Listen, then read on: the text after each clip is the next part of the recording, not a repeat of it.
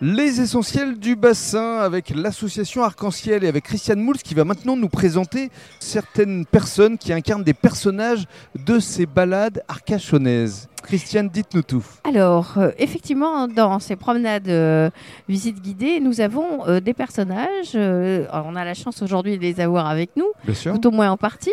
Donc, nous avons une botaniste de l'époque qui est inspirée notamment par une botaniste des années 1000, euh, Hildegarde Bingen, et qui raconte tout le long de- du parcours des recettes que l'on peut s'approprier pour être en meilleure santé ou avoir une beauté extraordinaire. Génial. Alors Nadi, juste euh, première question. Qu'est-ce qui vous a euh, intéressé dans cette association Arc-en-Ciel?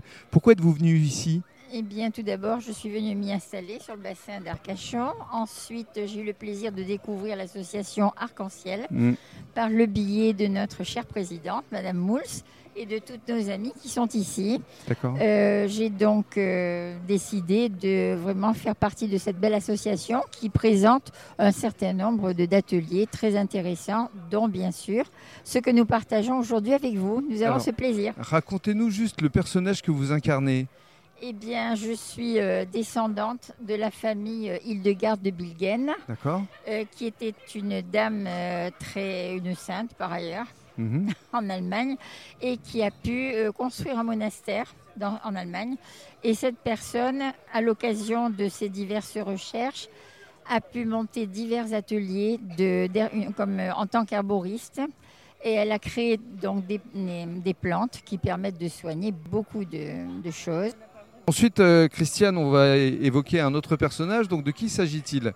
Alors, il s'agit d'une impératrice qui va se présenter à nous, une impératrice donc célèbre, euh, avec une une, Une robe blanche. une robe blanche, un chapeau blanc et de beaux cheveux, de beaux cheveux bruns. Bonjour, votre prénom? Edith. Edith. Alors d'abord, Edith, avant de nous parler de votre personnage, juste, qu'est-ce qui vous a conduit à rejoindre l'association Arc-en-Ciel?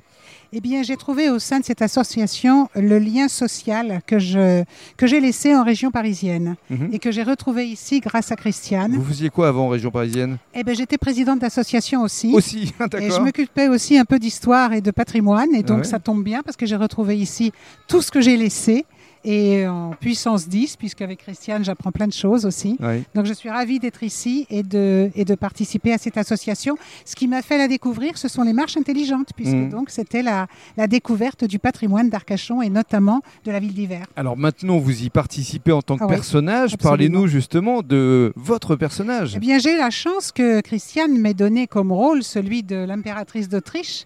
Sissi l'impératrice, c'est quand même lourd à porter. Clairement. parce que tout le monde la connaît.